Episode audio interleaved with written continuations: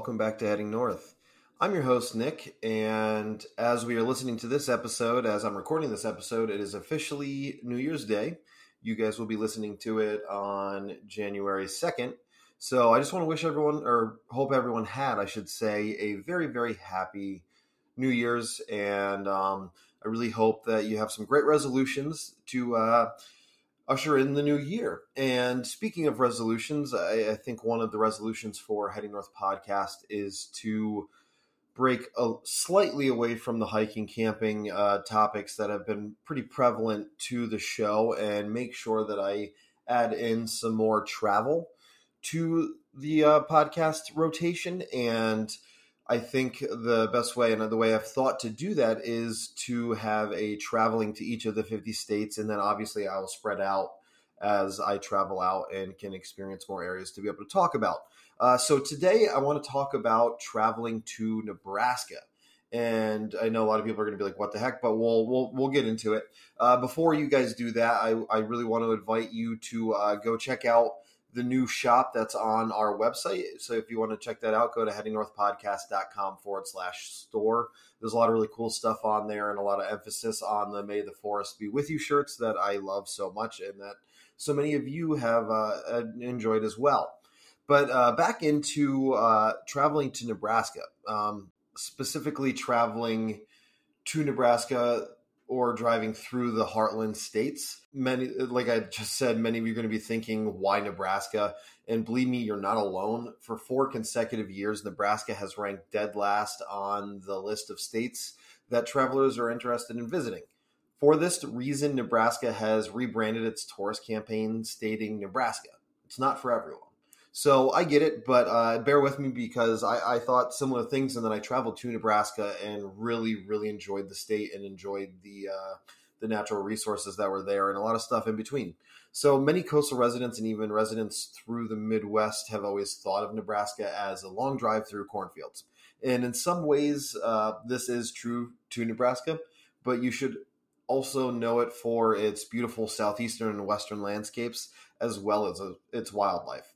And not to mention, the city of Omaha has a phenomenal music and art scene, and there's an extremely amazing zoo as well. But I'll get to that part a, a little bit later. So, Nebraska from north to south can be driven through in three to four hours, whereas the distance between its east and west borders takes much longer. I would estimate closer to nine to 10 hours of a drive, and it also borders six states. So, those states are South Dakota to its north, Iowa and Missouri to its southeast, Kansas to its south, and Colorado and Wyoming to its southwest and west.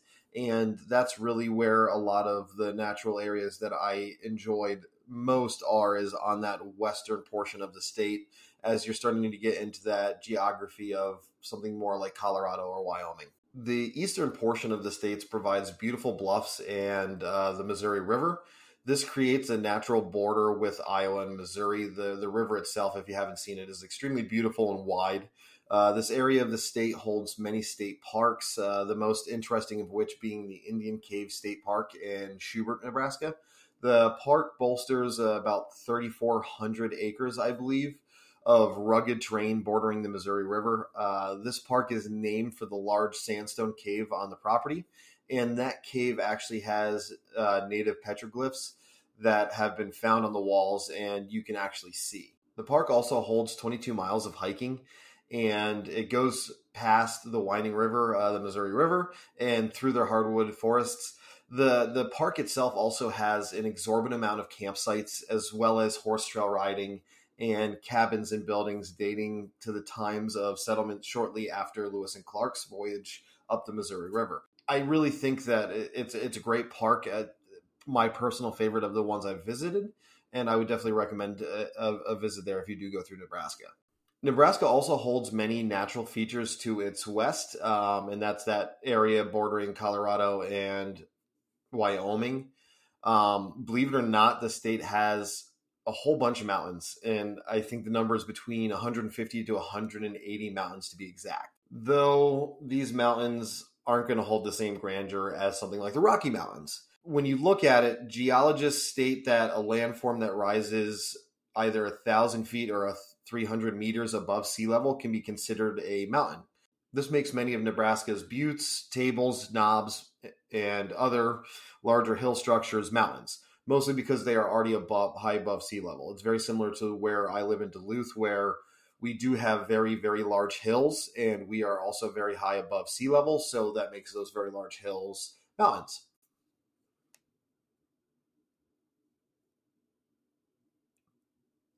And in this western section of Nebraska, it's filled with these land features, causing it to look very different than the rest of the state. It's no longer flat, it's very hilly, beautiful, and very natural. And it also allows for a very decent amount of wildlife.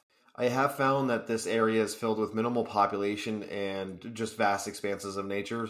Uh, this is where mountain lions really take hold in the area, and it's resulting in many of the symbols and license plates in Nebraska to uh, tote that animal as an image. So if you do see a license plate or something when you're driving through the state with a mountain lion on it, that's why you're not necessarily going to see them throughout the state. And that area is also home to, I believe, gray wolves, as well as black and brown bears and lynx and moose.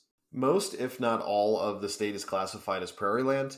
The vast area of flat land is what makes the state so marketable for settlement and later agriculture the central southern portion of the state is filled with farm and dairy land as a result of that flat land. And this area is home of many elk, whitetail, mule deer, as well as longhorn sheep, bison, and pronghorn. So there's really a great opportunity throughout the state, not just in those more mountainy areas, to see a decent amount of wildlife. Uh, this area itself is where I spent most of my recent visit to Nebraska, and I found the people there to be very kind in a Midwest staple sort of way. And many of the towns hold the major population for the areas in between these vast cornfield areas as well as vast natural areas that you can explore. This area also holds the state's two largest cities. This area holds the state's two largest cities, Omaha and Lincoln. I can't speak heavily on the state's capital, Lincoln, as I have not had the opportunity to visit there, uh, but the capital holds the University of Nebraska Lincoln and the iconic Memorial Stadium, uh, home of the Cornhuskers. And the stadium itself on game day is considered the third largest city, holding close to, I think it's 90,000 guests each game. Lincoln has been a cultural and political hub for the state, and from what I hear, uh, the the food is actually absolutely amazing. It's definitely a foodie's dream. Omaha is the city where I spent a good amount of time, and I very quickly found um, a place for it in my heart. Omaha's Doorly Zoo. The zoo makes every effort towards conservation research and is accredited by the Association of Zoos and Aquariums and a member of the World Association of Zoos and Aquariums.